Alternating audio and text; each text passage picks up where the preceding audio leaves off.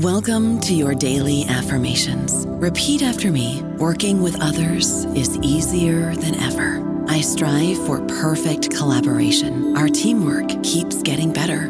Yeah, affirmations are great, but Monday.com can really get you the teamwork you desire. Work together easily and share files, updates, data, and just about anything you want all in one platform. Affirm yes to start or tap the banner to go to Monday.com. Lucky Land Casino asking people what's the weirdest place you've gotten lucky? Lucky? In line at the deli, I guess? Aha, in my dentist's office. More than once, actually. Do I have to say? Yes, you do. In the car before my kids' PTA meeting. Really? Yes. Excuse me, what's the weirdest place you've gotten lucky? I never win and tell. Well, there you have it. You can get lucky anywhere playing at LuckyLandSlots.com. Play for free right now. Are you feeling lucky? No purchase necessary. Void where prohibited by law. 18 plus. Terms and conditions apply. See website for details. Hello, everybody. This is Marshall Poe. I'm the editor of the New Books Network, and I'd like to tell you that we have a new and improved website. It has two new features that we think you'll love. One of them is a vastly improved search engine so that when you type in keywords, you'll get a bunch of episodes really quick. The other is the ability to create a listener account. And in that listener account, you can save episodes for later listening. So you can create a kind of listening list. We think these features are neat and we think you'll enjoy them. Please visit the site today. Hello, and welcome to the New Books Network, the New Books in Political Science podcast. My name is Lilly Goren, and today I'm hosting Saladin Ambar, author of American Cicero Mario Cuomo and the Defense of American Liberalism, published just at the end of last year by Oxford University Press. This is a compelling exploration of not just Mario Cuomo, but of the concepts of American liberalism, presidential politics in the 20th century, our understanding of governors in the United States, and the geographic and political shifts that transpired during the latter half three. While Saladin Ambar's book focused specifically on Cuomo, for those who remember him and for those who know nothing about him, Cuomo is, as Din notes, an American version of the Roman Cicero. He was both a theorist and a politician, and one who spent most of his political career in elected executive positions, unlike other American political theorists and practitioners of the 20th century, like Daniel Patrick Moynihan or Louis Brandeis. But I will let Saladin, or Din as his friends call him, explain the comparisons and contrasts in more detail. First, though, I would like Saladin Ambar to tell us a little about himself and how he came to this project. Well, thank you, Lilly. I really appreciate you having me here. Um, well, my current position is senior scholar at the Center on the American Governor at Rutgers University's Eagleton Institute of Politics. So, uh, in that role, um, my uh, task is to research and um, write about governors and executive politics. Um, and I guess I got that position off of the strength of my first book, How Governors Built the Modern American Presidency.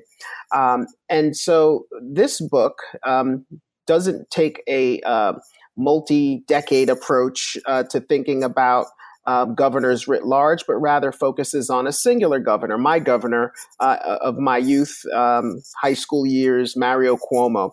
So um, that is a, a, bit of my biography. I've come to this book um, after writing a book about another person, uh, a political leader of sorts who lived in Queens as well, um, and that was Malcolm X.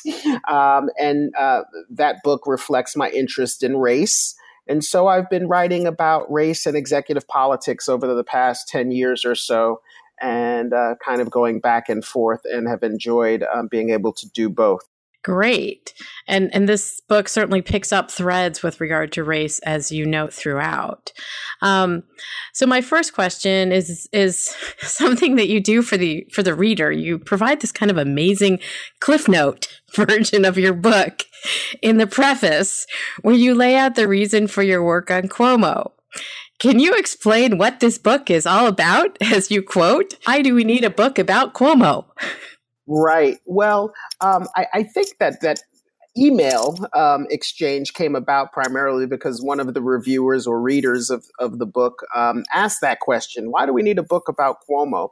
Um, and to me, I had been living with Mario Cuomo in my head the past five years, writing and researching about him. And it seemed pretty evident to me that he was a person of consequence. But um, I think that that is is it in a nutshell that I think he was a highly consequential uh, political figure in American life, one that has been overlooked because we tend to be a bit presidency crazy uh, in this country and don't really think much about governors or other kinds of political actors. But um, certainly in the moment, I think for those of us who are, let's say, over 40, not to tell tales, um, we can recall who Mario Cuomo was if we were paying attention to politics. We recall not only his convention speech in 1984, but his um, rejection of the possibility of seeking the presidency in both 1988 and 1992.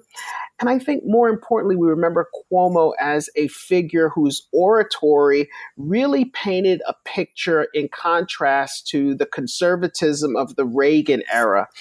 Cuomo, uh, as well as anyone, and perhaps better than anyone, I would argue, um, extolled the virtues of New Deal liberalism at a time when it was under assault uh, by a host of agencies during the Reagan era, um, including the Justice Department. Um, it was under assault um, intellectually as the conservative intellectual movement um, was being um, was coming into its own, and yet Cuomo um, stayed true to the variant of liberalism that he grew up with. He was born in 1932, the year FDR was elected. And I think his very life reflected the kind of uh, arc of liberalism's rise and decline.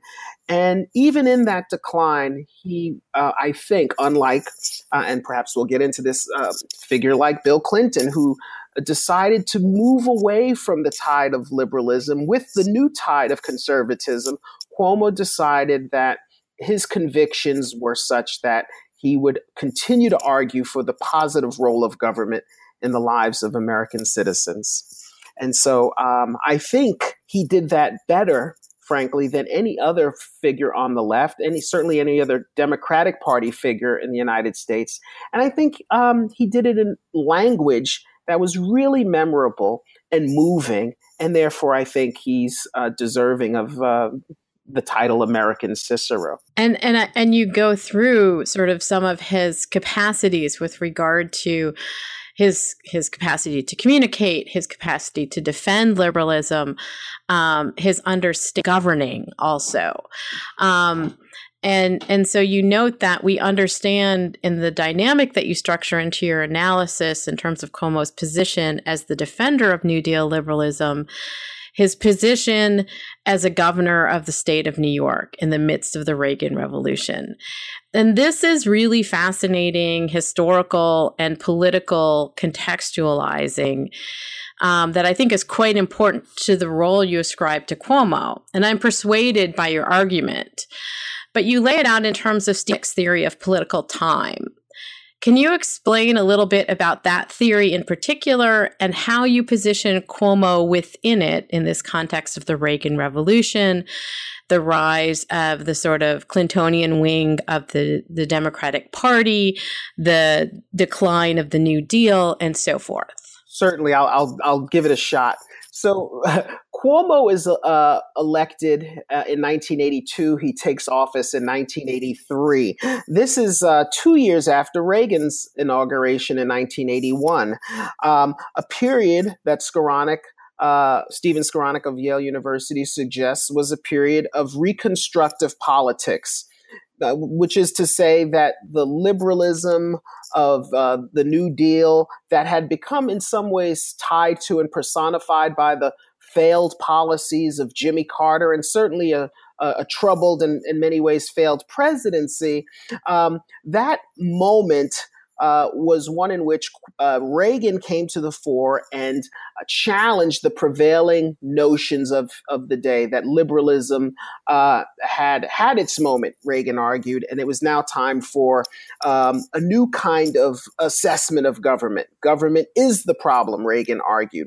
Now, Cuomo and Reagan are political contemporaries. You know, Cuomo comes to power in New York at, at, at this moment, not shying away from liberalism and he certainly had the opportunity to do so. In 1977, he runs for mayor of New York City uh, against Edward I. Koch, who does adopt a kind of Reaganite conservatism, uh, a law and order position of politics that um, is very much to the right of Cuomo. Uh, who had uh, remained all of his life, someone, for example, opposed to the death penalty. Um, so even in New York City, conservatism of a type, at least, uh, is emergent. Cuomo um, does not abide by that. Um, Skowronek would say that Cuomo is a disjunctive kind of political figure, someone who is operating outside of the new prevailing political norms and winds. And yet he becomes a three term governor. Um, very successful uh, at a time when um, New York is uh, struggling financially, at a time when New York has strong Republican opposition in the assembly uh, and, and, state legislature writ large. And here is Cuomo. Uh, up against it, if you will, at a moment when liberalism's heyday is uh, well um, in the shadows. Um, Hugh Carey, who was the Democratic governor before Cuomo, famously said that the days of wine and roses are over, referring to the fiscal crisis that had made the kinds of uh, popular uh, public works programs and projects that liberals loved over the years no longer plausible. So Cuomo comes into this moment no wine, no roses, a lot of great oratory, and some skillful political moves, doing what he can to bolster liberalism at a time when it is really under assault. And and so that's the assault essentially from the Reagan Revolution, right? And and that's the you know sort of continuation of the move um, in the new right, um, which is now really entrenched with Reagan and with um, a rise of Republican governors in the Sun Belt, as you note, and so forth. Um, and in a state that at that time was still a fairly Republican state in lots of ways.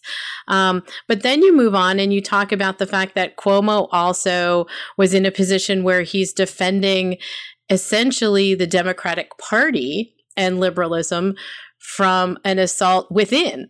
You know, so we have the inter party, um, so then we have an intra party fight. And you note that um, this is coming from sort of Clintonianism, or at least the rise of Bill Clinton, the Democratic Leadership Council, um, and essentially political positions that are more conservative, certainly, than Mario Cuomo's positions and those of the waning New Deal.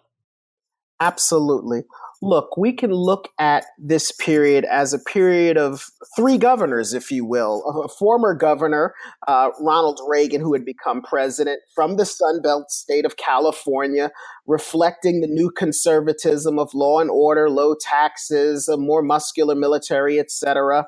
Um, a, a, very much an anti-civil rights stance. Um, we can look at another governor, um, uh, Mario Cuomo, who reflected the old ways of the New Deal liberalism that had um, been uh, in sway for 50 years in American life. And then there was a third governor from Arkansas who had lost an election um, and decided to move to the right in Arkansas.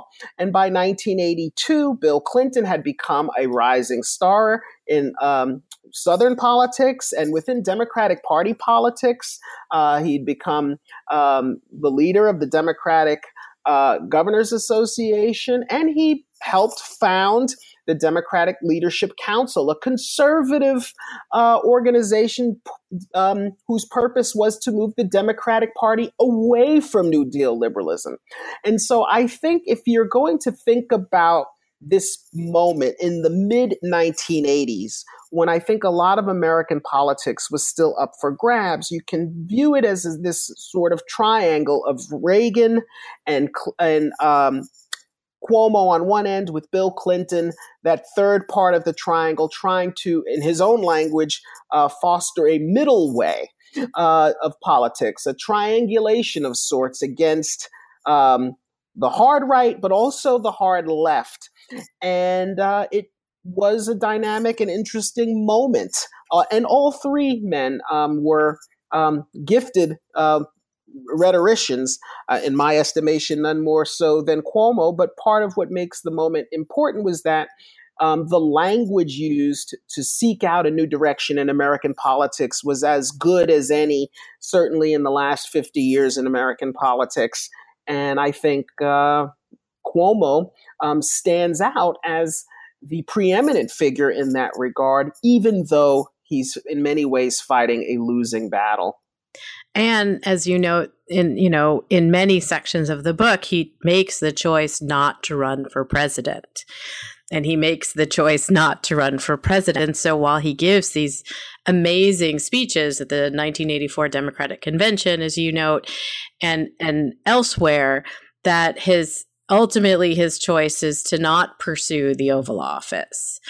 And can you explain a little bit about how your book explores that and how that dynamic also shaped Cuomo as a political figure? Sure. Well, look, I think uh, what I've come to understand from thinking about Cuomo over the last five or six years is that he would have liked to have been president. I think he wanted to be president. Um, but I think Cuomo also had other desires and wants that uh, and uh, passions that he um, restrained over the course of his life. Um, you know, Cuomo was a person who spent very few days away from his home and his wife. Uh, he was someone who uh, was a kind of ascetic almost in terms of how he lived his life. Not to glamorize asceticism, Lord knows, but he certainly, well, yeah, far be it from me. But um, but he did have a kind of restraint that was rooted in his uh, Vincentian um, Catholicism from St. John's Prep and the university and the law school.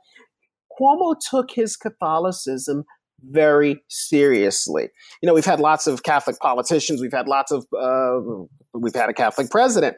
Um, and I think the, the, record is pretty clear that uh, John F. Kennedy, uh, while openly a Catholic, was someone who had his own very serious doubts about religion, about God, about the church, and he was pretty forthcoming, at least with friends, about it.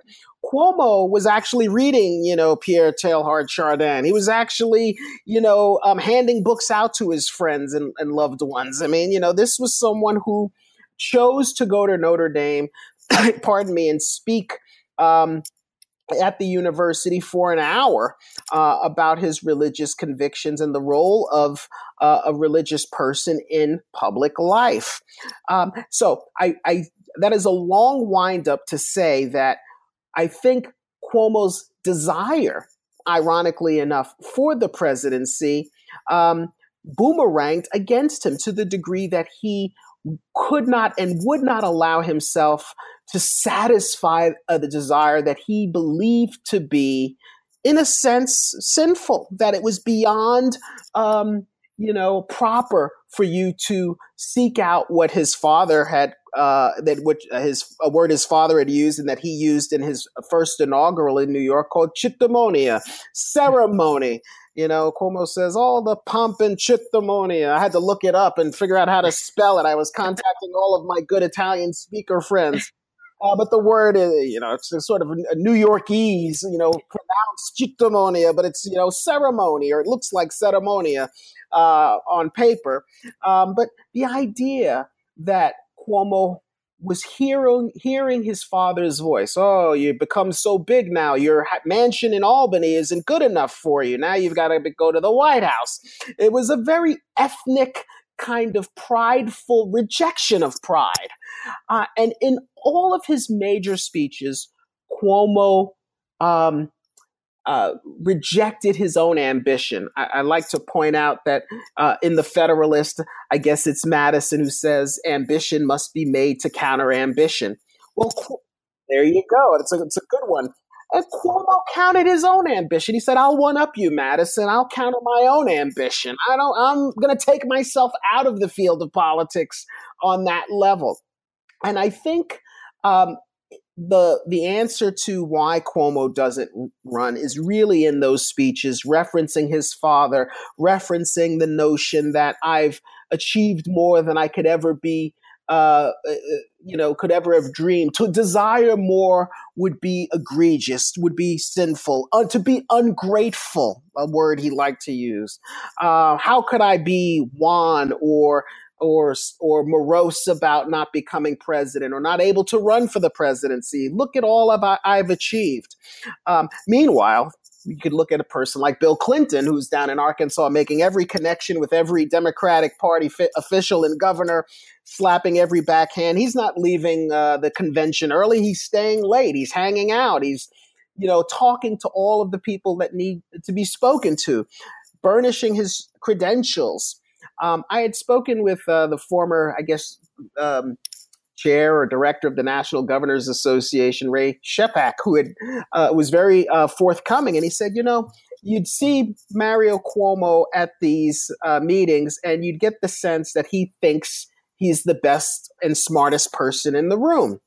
Meanwhile, uh, Bill Clinton would be out there shaking hands, introducing himself. Uh, getting to know people, Bill Clinton would be the most loved person in the room. And so that was the difference between the two. Cuomo saw that kind of politicking as unseemly, but guess what? It was necessary. Not that he didn't want it, but in a sense was not would not allow himself to go through the process, uh, a process that really um, called for vainglory, right? Another good Catholic word, you know, good biblical term to be used, right? Uh, so Cuomo um, rejected that. I think. And I mean, I, I think that your analysis is really fascinating also in, in the comparison between the two, because one doesn't necessarily really think of them, Bill Clinton and Mario, you know, in this contemporary way, because one was so much younger and, and a newcomer and so forth, and the other one was older and had been in politics for longer. But I think that your positioning of them as the two sides of the Democratic Party during this period in the 1980s, moving into the 1990s is a really fascinating understanding of also what the Democratic Party was going through. Um, and and to some degree continues to go through as we see these tensions between you know so the progressive wing and the more conservative wing of the party these days um, and moving into possibly the 2020 election cycle, but we won't go there yet. Um, so I wanted to ask you about the structure of this book, which you say is not really a biography, but it's kind of a biography. So if you don't mind, can you explain the reason why you did structure the book as you did, but why you argue that it is not as such exactly a biography? Sure. Well, um, uh, there is one uh, biography of Mario Cuomo that has been written, and I and I read it, and it was a, an invaluable source. So Robert uh, McElvaine in 1988 produced a, um, I guess, an authorized biography of of Cuomo. It was at a moment when it was possible that Cuomo might enter the race, and so you know, what do you got to do? You got to have a presidential biography. Let's go here. You can't run without one. and that biography was a soup to nuts, you know, from Cuomo's parents to, you know, that moment in 1988. I knew I did not want to do that. I also knew uh, I because it in part because it had been done. I also knew that I was an outsider um, and someone who did not have an have an established relationship with uh, with the Cuomo's, someone who uh, frankly, was a, a, relative neophyte as a political historian. Despite my age, I'm still relatively new as a political uh, historian or, or, or, biographer, if you will. And so I knew I would not have an inside track there. And frankly, McElvaine had covered that work. What I was interested in is who is Mario Cuomo politically? What does his life story uh, have to say about the politics of the Democratic Party, about the politics of liberalism. And so I pick up the story of Cuomo in 1964 with his first entree into politics when he becomes uh, a mediator in a dispute between uh, the uh, notorious Robert Moses and a group of uh, Queens uh, auto shop owners uh, who are about to have their shops razed during the 1964 World's Fair because Robert Moses wants that unsightly area. Uh, those who are familiar with uh, the area outside of Citi Field, uh, formerly Shea Stadium, when I when I was growing up, know how unsightly it was. But those people had businesses and they were small business owners, and Cuomo came into the fray and saved them. He, you know, and that was his first moment uh, in politics, defeating Robert Moses. That's not really uh, something that a lot of folks know, but I wanted to cover the politics of Cuomo and, frankly, the governorship uh, in toto. You know, because McElvaine obviously stops his book in 1988. Well, Cuomo's got the better part of six years left in public life uh, as governor. Um, and I wanted to cover that and also to think more broadly about who this individual was. Um, I began my research maybe two years before Cuomo passed away. Uh, I guess this was January 1st of 2015.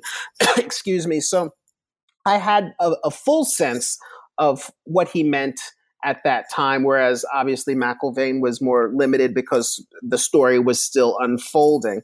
Um, so the the elements of biography within the book, in some ways, are on the back end when I go to Italy uh, something that no other um, political biographer or writer of Cuomo's had done, and begin to ask questions about, uh, you know, Cuomo's family, uh, the, his uh, the influence of the church, the uh, influence of fascism as a potential motivator for leaving Italy at that time, and um, seeking answers to the question why didn't he run for the presidency, and all of that is uh, included in the epilogue because, again, the personal dimension of Cuomo for me was less um, significant than the political elements uh, and the political history.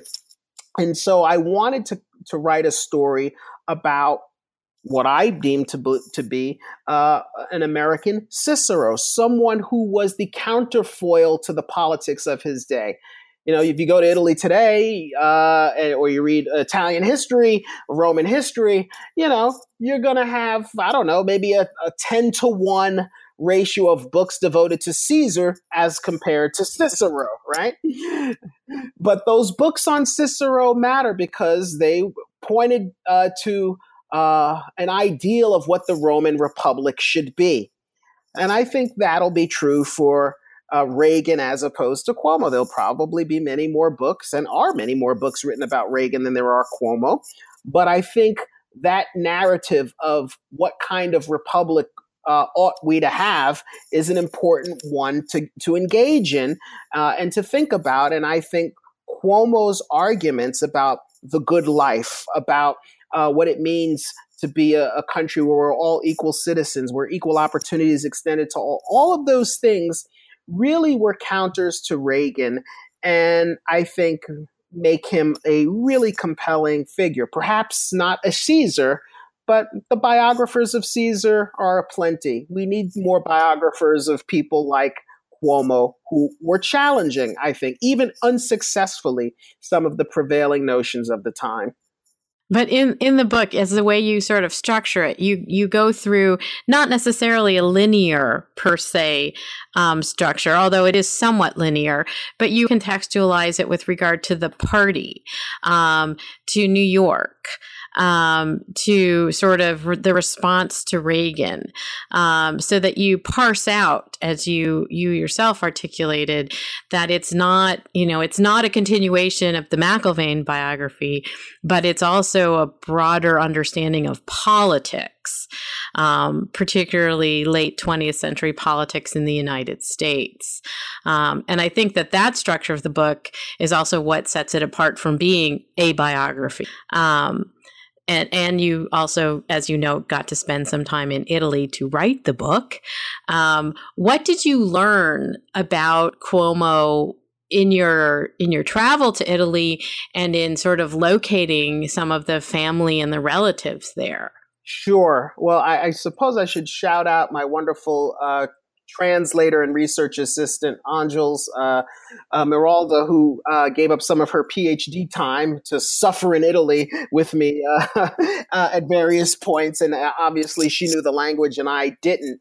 Um, so that was, she was indispensable in helping me navigate.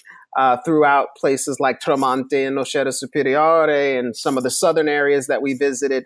But What, one of the things I learned, for example, and you have to go there, is to visit the, the home site of Cuomo's mother, uh, Immaculata uh, Cuomo, and in being there uh, and seeing her homestead and looking at uh, the area Cuomo grew up in. One of the things that occurred, or not Cuomo, but his family, one of the things that occurs to you is, you know, his mother had some nice land. It's a very nice area here. You know, this is pretty pretty good.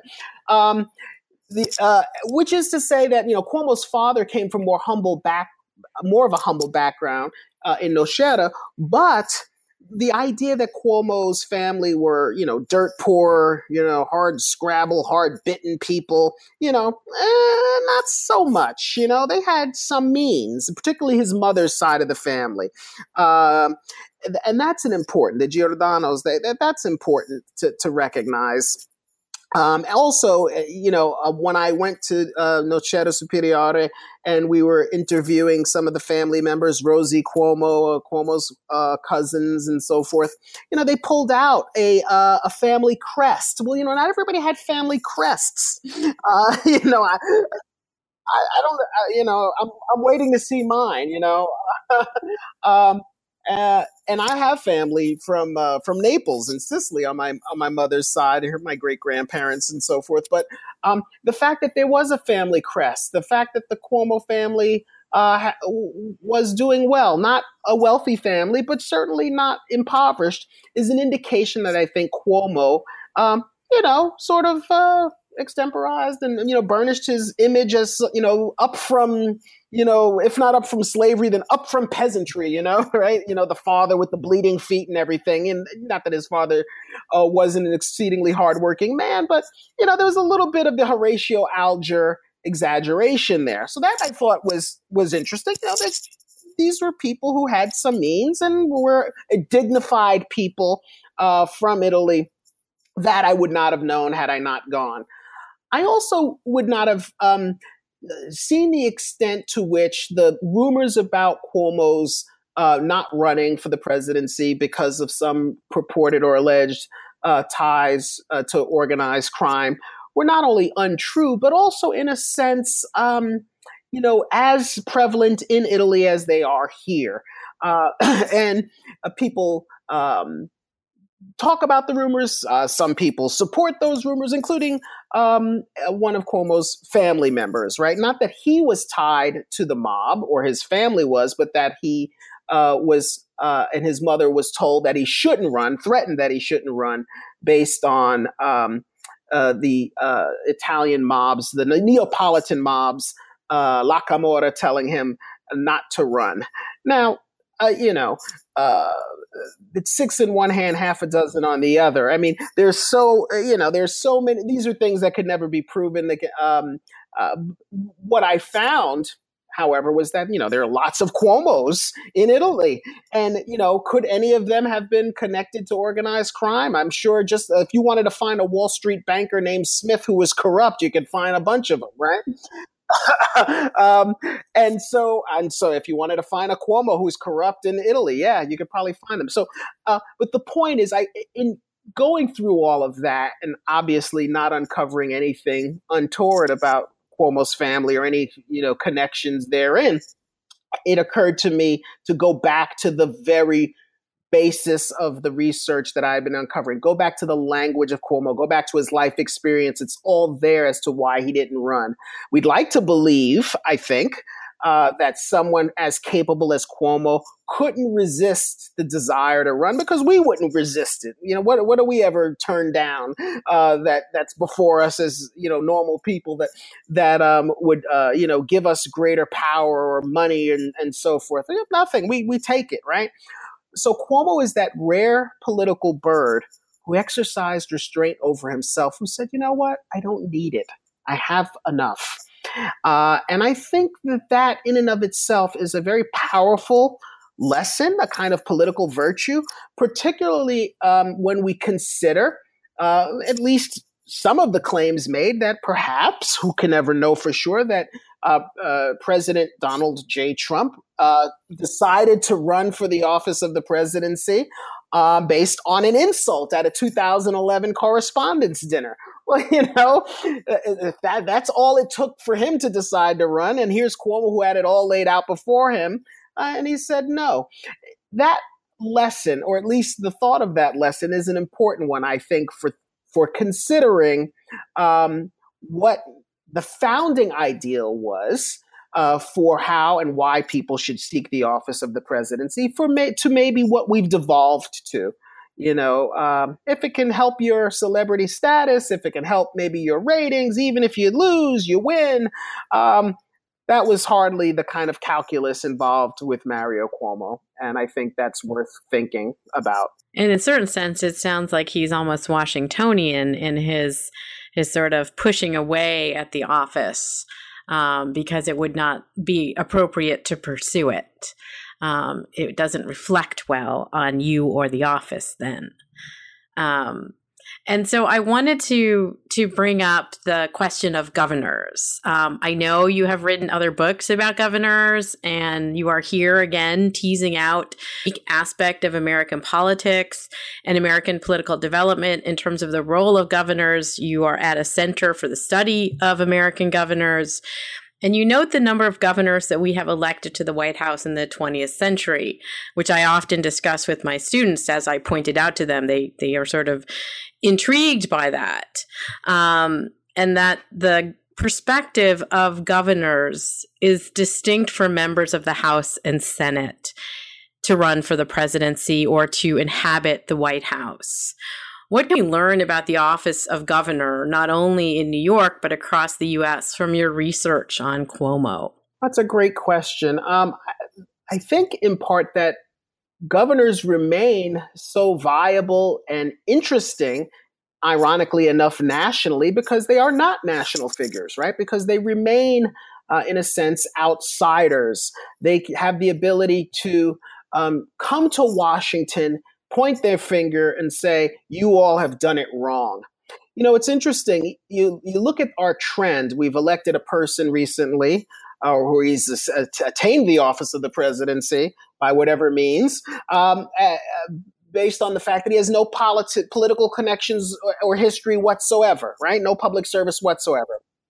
A complete outsider. Barack Obama, God love him, two years in the Senate and he was off running for the presidency um, you know, hardly someone who is well connected nationally, uh, well connected to Washington politics. And then after, and then before, uh, and so, you know, to be a senator in Washington who runs for the White House, it seems to be you better be one for two years or less because if you get any kind of record, you're going to be disqualified from running. And so maybe there's a lesson there for Kamala Harris, right? Because and, and or, Cory Booker, or, Booker, right? or Amy Klobuchar, exactly. any number. exactly. Don't get a record.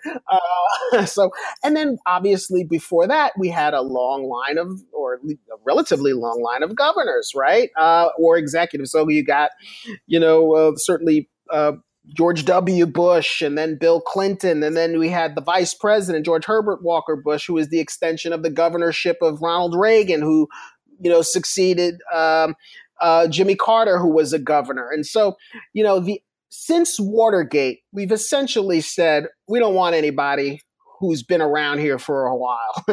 and so governors um, have a record, but it's it's kind of strong enough to give them uh, some attention, but not well known enough to hurt them nationally. And that is, uh, I think, interesting because as much as uh, Americans say they love democracy and compromise, uh, which is the business of the Senate, um, they really don't think that makes for excellent leaders, certainly in periods where they're um, fighting against corruption or some kind of um, national uh, economic catastrophe, they go to governors who they think can go in and clean clean up the mess in Washington. So that was interesting, and to see how, frankly, uh, Cuomo, uh, Reagan, and Clinton were uh, important in part because you know I don't think they would have risen to the to the to the heights they rose to had they been senators or cabinet members or what have you. It was the perch of the seat of governor that gave them tremendous authority to, ironically enough, become national figures. And it doesn't matter what size state you come from either. You can come from Arkansas as a governor, or you can come from California as a governor, um, and and or Texas, obviously. Um, but that the the size of the state doesn't necessarily mean that much in terms of running for the White House. Um, so that's an advantage because Americans don't know their geography. Well, there's, there's right? that too. don't want to insult the entirety of the United States, but some states are larger than. Um, so, what are you working on now, Din? Uh, well, I'm working on a book uh, that's going to be thinking about and uh, discussing sort of the political history of um, racial friendship or racial fraternity. Uh, I've been uh, writing about, um, and I'm actually revising an article for a journal currently on uh, W.E.B. Du Bois's relationship with William James at Harvard. Um, and I'm interested in the dynamics of their friendship and their intellectual collaboration. But to be honest, Lilly, what I'm really considering is putting forth a book proposal that covers a host of case studies that speak to racial fraternity or friendship over the years uh, in American life, going back and beginning with Thomas Jefferson and kind of the stillborn friendship, one might say, with the African American surveyor, architect, naturalist Benjamin Banneker, and going through Lincoln and Douglas, Du Bois and James, and then also thinking about the ways in which friendship plays out politically, nationally, historically, going through uh, Mary McLeod Bethune's relationship with Eleanor Roosevelt and perhaps ending with Biden and Obama. Now, that would be a magisterial, fun book for me to write. I have no idea if anyone would be interested in it. So it sounds I fascinating. Will, at some point, I will. Uh, I need to share this not only with your listeners but with my agent to see to see what she has to say about it. But that's what I'm working on right. Cool. Um, when you finish writing this magisterial work on um, r- racial friendship or across races French, would you be willing to come back on the New Books pad- podcast and talk about it? Absolutely. I Excellent. Think, I think the working title is something like Beyond Jim and Huck. so who it's knows? a good title. Who knows? we'll see. Title. We'll we'll see uh, if it survives this interview or not. It may not. I'm sure that it will. Um, so, where can someone purchase American Cicero, Mario Cuomo, and the Defense of American Liberalism, which was published by Oxford University Press? Yes. Uh, well, thank you for asking. You can certainly go on to the Oxford University Press website and click on it, and they, they will sell you the book right there.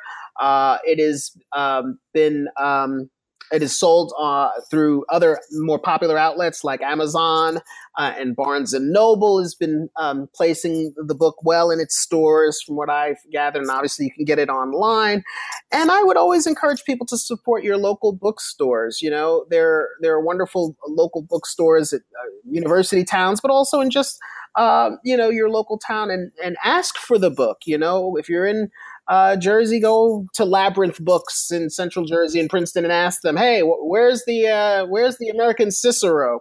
Um, go, the Strand in New York. I'm very happy. It's a life achievement. It's one of my favorite bookstores. The Strand is selling. Congratulations! That is great. I can die in peace now. I don't have to. Like Cuomo, I can renounce any further uh, progress in my life because I made it to the Strand bookstore. So, um, so yeah, check out with your local bookstores and see if they're selling it. Thank you so much for joining me today to talk about Mario Cuomo and American Cicero. And I really appreciate it. Thank you so much, Lilly. I really appreciate it. My pleasure.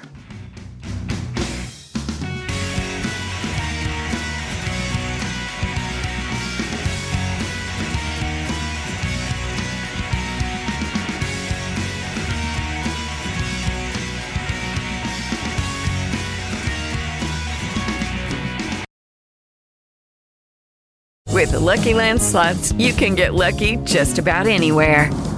This is your captain speaking. Uh, we've got clear runway and the weather's fine, but we're just going to circle up here a while and uh, get lucky. No, no, nothing like that. It's just these cash prizes add up quick. So I suggest you sit back, keep your tray table upright, and start getting lucky. Play for free at LuckyLandSlots.com. Are you feeling lucky? No purchase necessary. Void where prohibited by law. 18 plus terms and conditions apply. See website for details.